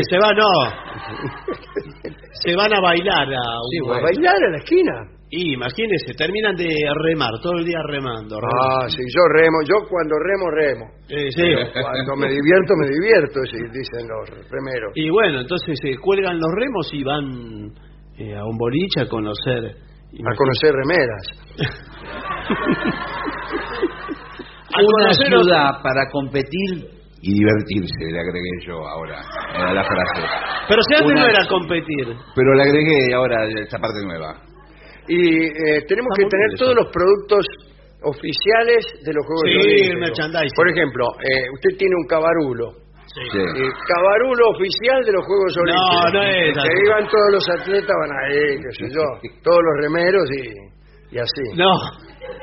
Ahora, no sé cuál es la mascota, porque siempre hay una mascota y todavía no sabemos quién es. Es un perro, que tengo entendido yo. ¿Es un perro? Un perro. ¿Y cómo se llama? Guau. No, bueno. ¿Pero quiere decir algo, guau? No hay. Sí, pero hay que hacerla urgente. Hay que hacer algo bien característico nuestro. Hay que apurarse porque hay que vender los muñecos. ¿Qué la va a hacer? Cuando ya empezaron y después, ¿quién le compra los muñecos? Una vez que terminó. Sí, no sé, no me acuse a mí. Se guarda todos los muñecos. No, me dijeron que usted era uno de los encargados. No, yo estoy encargado solamente de vallas. ¿A las vallas? Las vallas. ¿Quién fabrica las vallas para los 100? Porque tenemos que estar preparados. Sí. Y bueno, ahora vamos a correr... los 100 metros, 110 metros con vallas. Y dice, bueno, pongan las vallas. ¿Dónde están las vallas? Claro, no. Y entonces se tiene que poner funcionarios que se ponen medio agachados y les pasa medio por arriba. Todo. Esa improvisación hay que terminar. O sí, ya queda feo. No, hay que anotar. Hay que anotar. Como televisión a todo el mundo y el tipo saltando una silla ahí, 110 metros con valla. Tenemos que hacer una lista de las cosas que necesitamos. En primer lugar vallas, yo creo que pesas. Las pesas tienen que ser reales. Reales. No. ¿Qué va a hacer este grupo? En algunos Juegos Olímpicos son de grupo. No. Ya está todo arreglado. Sí. ¿Cómo va a ser? Se pone 120 kilos, tipo... Un poco de espamento, ganó. Medalla de oro. Pero yo tengo entendido que son ciertas. Vio que se le hinchan todas las venas a los tipos de... Y por ellos mismos se hacen. Claro. Se traban. Sí, los ucranianos, veo que Ucrania creo que campeó. Sí. Es peligroso el levantamiento de pesas. Sí, bueno, se confluye todo en un minuto, toda la fuerza más brutal en un minuto confluye todo. Pero el músculo es el músculo, usted utiliza el músculo que levanta. El hombre está tranquilo todo el día, se pone la malla, el traje. Cuando en ese minuto, toda la fuerza. Un minuto, después ya no se me esfuerza en todo el día. ¿Y se puede hacer a un amigo mío ruso, sí, que sí, levanta pesas, se le escapó un ojo. Hizo mucha fuerza, claro, y por ahí, ¡pum! Se le escapó un ojo. Sí. Y el tipo no sabía si ir a agarrar el ojo. Bueno, claro. No, ya está, perdido por perdido. Y sí, le dijo al hermano, dice, Dimitri. ¿Cuál? Le dice el otro. Sí. Sí. Dice, el ojo. El ojo. Fue el hermano, agarró el ojo, se lo tuvo. Bueno, no importa. No, bueno, sí. Pero digo que de tanto que se traban, se te puede... Yeah. Con antiparra tienen que estar para que no se les... Para que no se le escape el ojo, que no se raje la piel. Salió. La piel de tanto se raja. Pero vio que se echan... No, ¿cómo se va a rajar? Vio que se echan un polvo antes de... Cuando van a levantar la pesa... Sí, sí, yo escuché eso también. Qué bueno. En las manos. Sí, donde puede. Sí, sí. No, señor. Para que no se le piante el... Para que no se le escape, claro, porque mirá si se le cae a un pie una pesa de 500 kilos. No, no. Sí. Es resina, resina en polvo. Ah, todo resina. Resina, sí. No, no, resina, dice el señor. Resina, el desodorante, sí. No. Es un polvo que hace que se pegoteen las manos al... No, ahí después no la pueden largar. Sí. Es tan abrasivo que es el resina. ¿No usan los bailarines de tango eso de...? ¿Para qué? Para que no se le escape la mina. No. Usan el mismo polvo. Porque no conviene resbalar. Veo que el tango tiene los firuletes. Porque te caes, qué papelón. Sí. Entonces la pista tiene que estar... Los bailarines de malambo, lo que usan, que no están usando más, es talco. Ah, ¿son talco? Porque se levanta una polvareda que no se ve. Pero bueno, la gracia es que se ve al bailarín y al... Por eso le digo que no están usando más. Claro. No están usando más. Bueno, todo eso hay que anotarlo en una lista. Muchachos, yo estoy armando una carpeta. Sí, pero habría que hacerlo antes. Ahora, el tema equitación, ponele, ¿no? Sí. Que es por países. ¿El caballo tiene que ser también del país? ¿O puede ser un caballo cualquiera? No, los caballos vienen en distintos aviones especiales. ¿Y dónde vamos a albergar los caballos? Porque va a ser un lío eso. Porque ya los atletas van a Villa Lugano. Sí. O si no, a pensiones cedidas por... Donde haya lugar, sí. ¿Y los caballos dónde? No, y los caballos los mandarán al hipódromo de Palermo. Al hipódromo, claro. Le hacen un lugar, los caballos, los sangre pura de carrera, le hacen un lugar en el fondo de cada estú. Sí. A los caballos nuevos los traen. Igual este caballo vino de Vancouver. Bueno, no sé. No vienen solo de Vancouver, vienen de otros lados. Los caballos tienen que ser jóvenes también, ¿no? No. El caballo es el caballo, señor. Sí. Los jóvenes son los atletas. El caballo puede ser de cualquier edad. Los atletas hasta 16 años, máximo 17. ¿Pero hasta 16 o hasta 17? 16, alguno que otro 17. No, bueno, entonces... pero la regla tiene que ser... 16 para 17. No, para 17 no, tiene que poner hasta 17 años. Porque... ¿Y si cumple años justo el tipo? No puede. Justo durante los Juegos Olímpicos. Tiene que ser... el tipo está compitiendo, está por llegar a la meta... Y son 12 menos 5. Argumento para una película deportiva. Si llega después de las 12, lo han anulado porque cumplió años. Claro. Ya no es joven. Sí. No puede... Lo anulan, señor. Le anulan, anulada. Se convierte en calabaza. Yo he leído, sin embargo, que muchos países hacen trampa. Que les falsifican los documentos. Sí. Muchos países antiguamente africanos. Tenían, por ejemplo, a Ginóbili. Sí. Y lo ponían en el seleccionado de básquet sub-17. Pero se nota que no tiene 17. A ver, muestre los documentos. Decían. 15 años tenía. Tipo, acá. 15 años, no parece. No, porque soy grandote, soy jugador de básquet. No, bueno, no, señor. Se nota que Ginóbili no tiene 17 años y además que lo es conocido hace mucho más. Bueno. No cumple años. Será como dice usted, no sé. No, bueno, sí, me parece. Eso pasaba mucho en el fútbol, había muchas suspicacias, había equipos de fútbol que eran mucho más corpulentos que... tenían 50, 55 años. Bueno, pero eso no es competitivo para... Bueno, no importa, señor. Todo eso tiene que estar, todo eso. No, todo eso reglamentado, eso tiene que estar. Y después, bueno, el gran evento que por ahí le pasan por la puerta de su casa. La maratón. La maratón. La maratón. La maratón con la antorcha. Toda la ciudad para la maratón. Y la, con la antorcha. Sí, sí, en la antorcha ya salieron de Vancouver. Salieron, pero no vienen de Vancouver. Se viene un atleta de Vancouver con la antorcha en la mano. Y viene hasta acá. Tarda como 5 años. No. A veces tardan los atletas. Sí. Se demora, están esperando para hacer los Juegos Olímpicos. Pasa el mes, no llegó el atleta. Dice, muchacho, no. Se perdió el atleta. Chao. Pero no puede ser así. Además no es simbólico eso. Son distintas antorchas. Tienen muchas. Yo creí que era cierto que... La van prendiendo. Mira, yo me lo creí, También lo de Ginóbili también me lo creí. No, eso... Después va a haber una fiesta inaugural y una fiesta al final. Claro. Con... Una fiesta inaugural, sí. Hacen todo, dibujan letras con los atletas, ¿no? Sí, los voluntarios. Se tiran en el piso, hacen la bandera argentina. Claro. Todo eso. Y escriben. Escriben Zafac. Sí. No. Escribe, por ejemplo, Buenos Aires 2018. Oh, no me diga. Bienvenido, joven. ¿A dónde? ¿En la pared? No, con los cuerpos.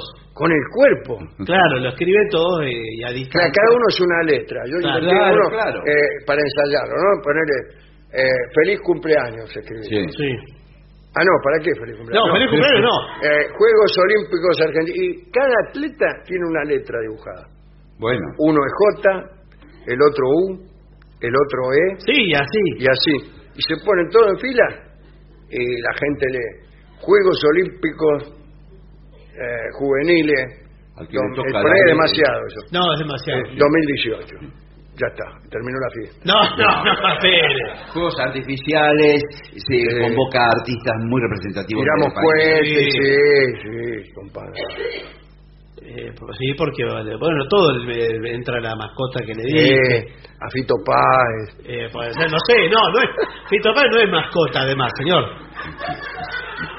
No es la mascota. No, digo para que cante el himno o algo. Claro, no. Sí, el himno. Seguro lo van a llamar. Bueno. Los símbolos típicos, los bailes, por ejemplo, va a entrar una cantidad de gauchos. Claro, cada país, ahí se me ocurrió una cosa. ¿Qué? Cada país con su baile típico. Pero es muy largo, mira que son como... ¿cierto? Bueno, al mismo tiempo. Pero no se entiende nada. No se entiende nada así. Cada país que se baile lo que quiera y listo.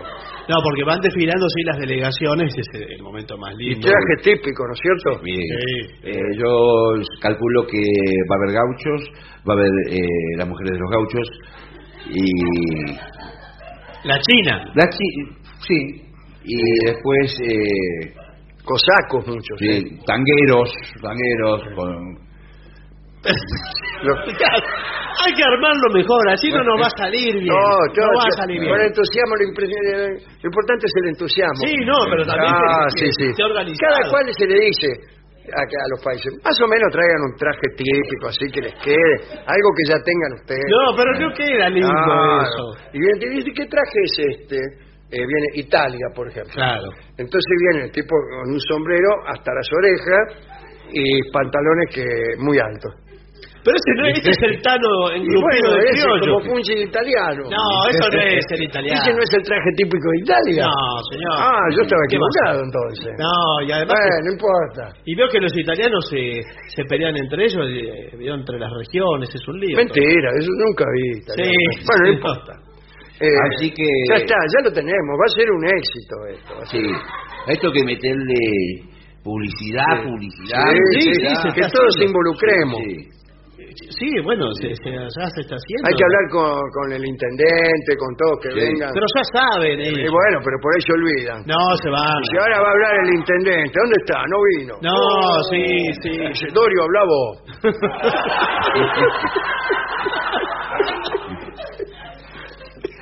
Bueno, está todo armado ya para que tengamos unos Juegos Olímpicos inolvidables. Bueno, ahora...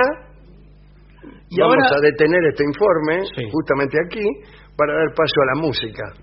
Sí, ¿viene el sordo? Viene el sordo. Bueno, qué bien. Así que a bailar. Levanten las sillas, echen las viejas y comienza el bailón. Adelante.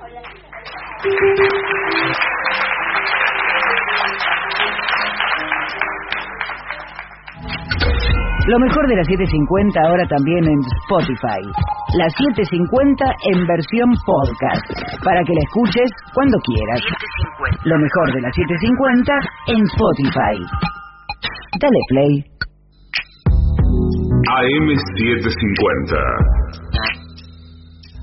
Objetivos, pero no imparciales.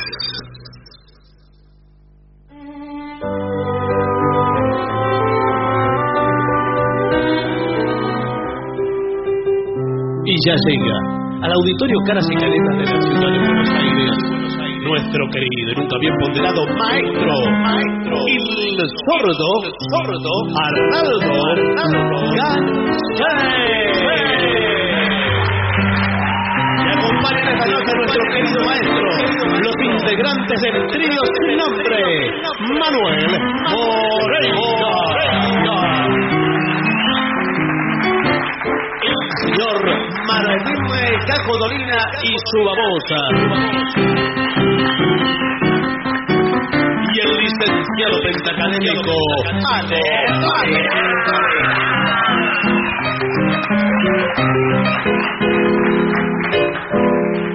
Muy bien, maestro.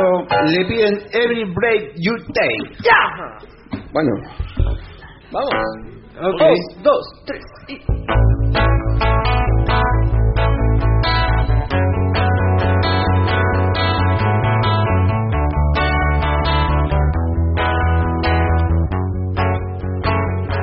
Every breath you take, every move you make, every bond you break, every step you take, I've been watching you. Every single day, every word you say, every game you play, every night you stay, I've been watching you. Oh, can't you see, you belong to me. I have a party with every step you take, every move you make, every ball you break, every smile you fake, every claim you say, I'll be watching you. Since they gone, I've been lost without a trace. I dream at night, I can only see your face. I look around, but it's you I can't replace. I feel so cold and alone for you and I race. I keep crying, baby, baby, please.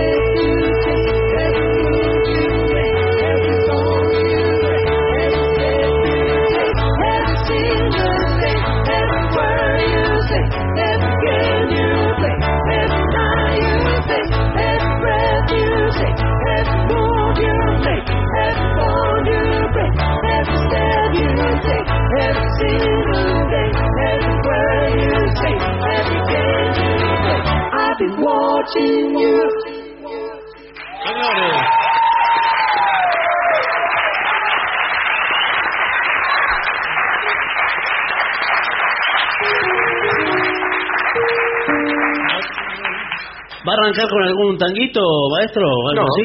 No, bueno, entonces el trío... ¿No quiere hacer un dúo? ¿Quiere hacer un dúo? Bueno, hagamos un dúo. ¿Qué quiere cantar? Podemos hacer Viejo Vals, si tiene ganas.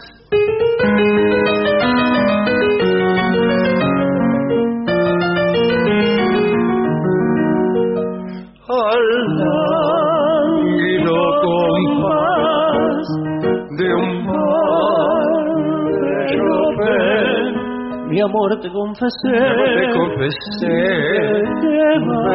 que va tu interés, va que va. Por eso mi canción a su mismo compás te llora como un viejo, jamás mi corazón su baile. Fue como un loco, burla de panela, con giros y vueltas en torno al panal. Pero me iluminó llena de luz de mareo sutil y fatal. Juntos mi pecho y tu sueño, juntos los dos corazones latiendo a la par. Vivo impasible y sereno tu frío mirar. ¿Quién me diría que toda la gloria de aquella gentil confesión era la primera coda que al mal se ponía mi loca ilusión? Dosis tu mano en mi paro, mi brazo oprimiendo tu traje liviano, y en tanto me haciendo muriendo en el lento girar del balsar.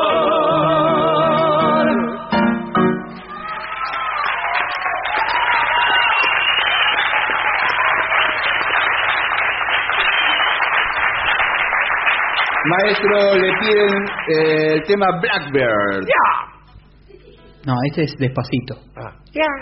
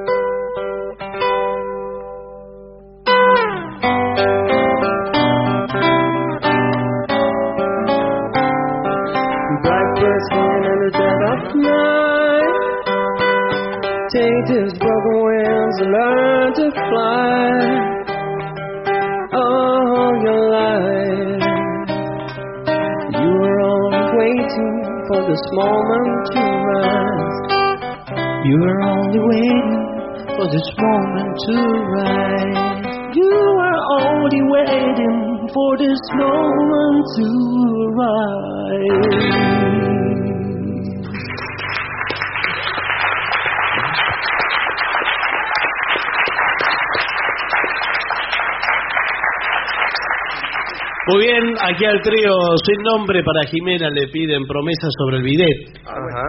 Muy bien. ¿Sí? ¿Vamos? ¿La hacemos? Sí. Andrés, ¿no? Sí. 1, 2.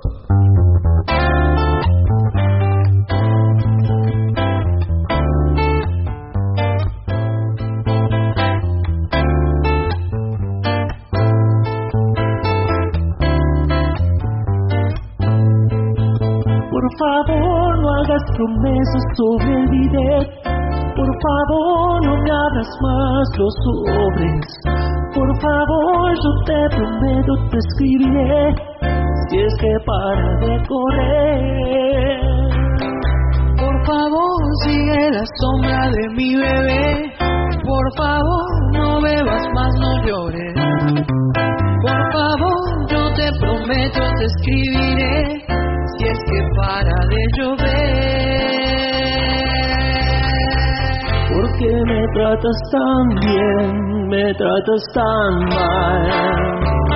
Sabes que no aprendí a vivir, a veces estoy tan bien, estoy tan down. Calambres en el alma, cada cual siempre mucho. Difícil que lleguemos a ponernos de acuerdo. ¡De acuerdo! Por favor, no hagas promesas sobre el video. Por favor, no me abras más los cobres. Por favor, yo te prometo que escribiré si es que para de correr. ¿Por qué me tratas tan bien, me tratas tan mal? Sabes que no aprendí a vivir, a veces estoy tan bien, estoy tan down. Calambres en el alma, cada cual siempre te mucho. Difícil que lleguemos a ponernos de acuerdo. ¡De acuerdo! ¡De acuerdo! ¡De acuerdo!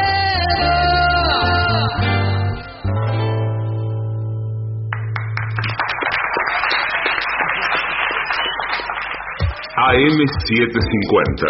Objetivos. Pero no imparciales.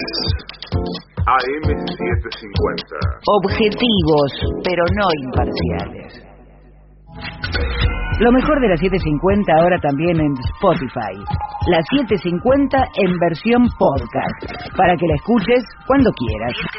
Lo mejor de las 750 en Spotify. Dale play.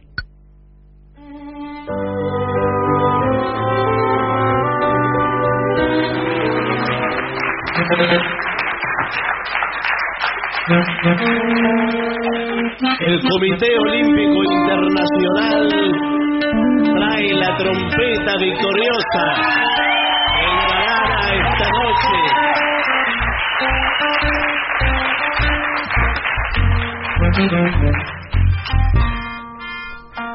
¿Qué quiere hacer, Gillespie? Usted es libre. ¿Por la vereda del sol? Bueno, ¿qué tono? Si bemol. Si bemol. ¿Cuál era por la vereda del sol? Es el de las vallas que no. Que volvió. Vamos.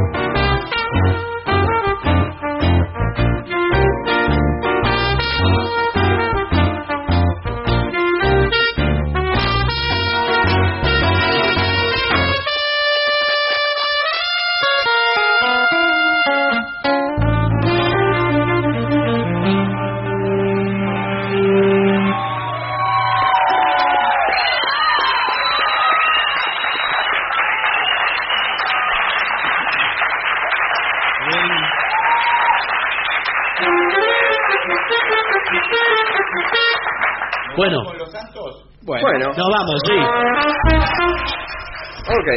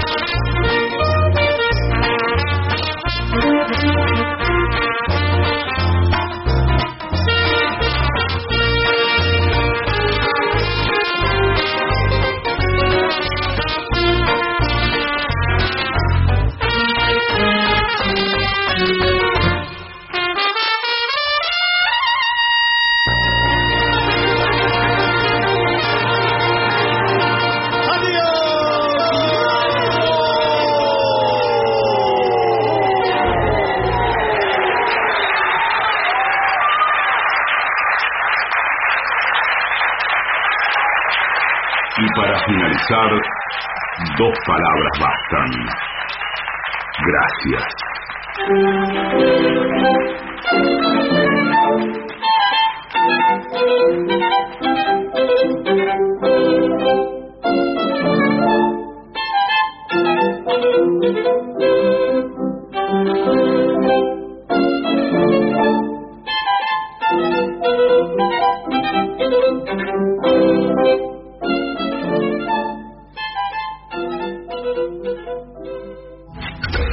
Lo mejor de las 7.50 ahora también en Spotify. Las 7.50 en versión podcast, para que la escuches cuando quieras. 7.50. Lo mejor de las 7.50 en Spotify. Dale play. AM750. Objetivos. Pero no imparciales. AM750. Objetivos, pero no imparciales.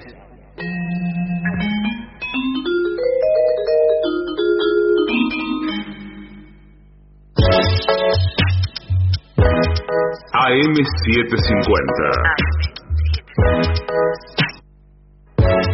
Objetivos, pero no imparciales.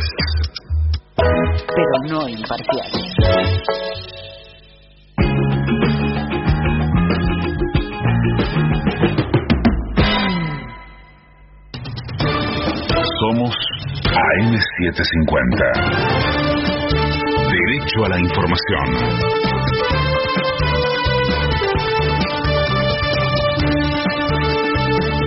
La hora 1:54, el cielo está despejado en Buenos Aires, humedad 75%, temperatura 24 grados. El gobierno oficializó la prórroga del presupuesto 2021, es luego de que la oposición bloqueara el presupuesto 2022 en la Cámara de Diputados. El decreto de necesidad y urgencia estará publicado hoy en el boletín oficial. El mismo instruye al jefe de gabinete a adecuar oportunamente las pautas presupuestarias para el próximo año. Las ventas navideñas de juguetes registraron un aumento del 8% interanual, lo informó la Cámara Argentina de la Industria del Juguete, y el aumento con respecto al año 2019 fue de 10% para la misma época de las fiestas. Patria grande. Brasil saludó oficialmente al nuevo presidente electo de Chile 4 días después de los comicios. El gobierno de Jair Bolsonaro emitió un comunicado felicitando a Gabriel Boric y reafirmando la voluntad de trabajar en conjunto. Pelota. Independiente sigue sin definir la continuidad de Julio César Falcioni. El tema iba a ser abordado en la tarde de ayer en una reunión de la comisión directiva, pero la misma debió suspenderse por la ausencia del asesor deportivo del club. Mientras tanto, se conocieron versiones sobre el interés de la institución por el técnico Eduardo Domínguez, quien recientemente dejó Colón de Santa Fe. El cielo está despejado en Buenos Aires, humedad 75%, temperatura 24 grados. Federico Martín. Somos AM750. Derecho a la información.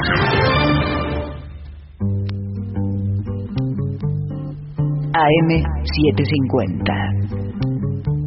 Objetivos, pero no imparciales.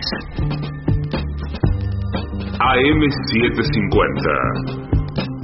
Objetivos, pero no imparciales. Lo mejor de las 7.50 ahora también en Spotify. Las 7.50 en versión podcast, para que la escuches cuando quieras. 7.50. Lo mejor de las 7.50 en Spotify. Dale play.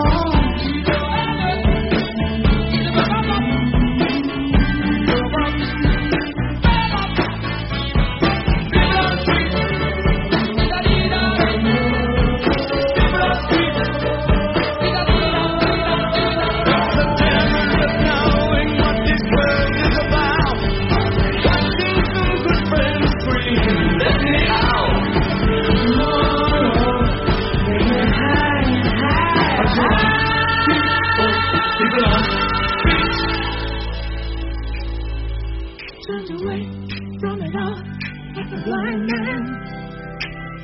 Sat on a fence, but it don't work. Keep coming up with love, but it's so slashed and torn. Why?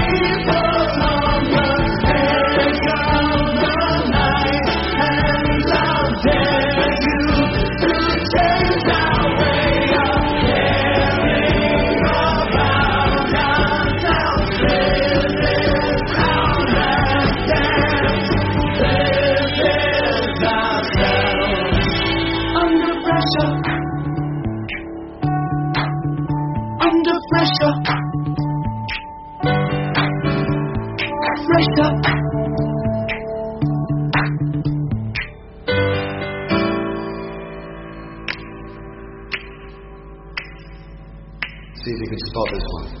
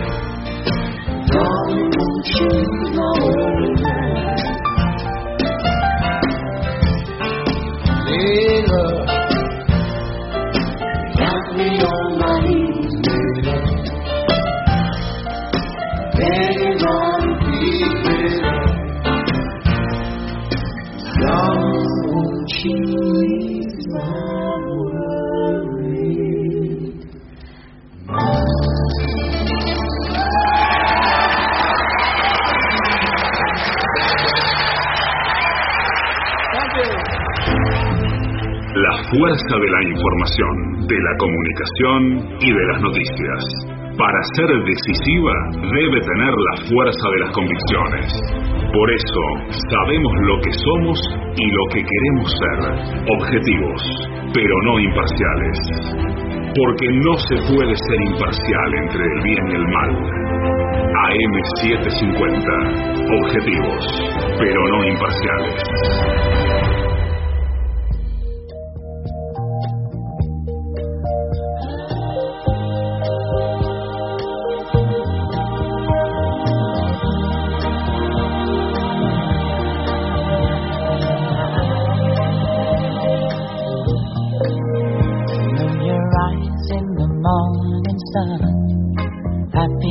Touch me in the pouring rain, and the moment that you wander far from me, I wanna feel you in my arms again.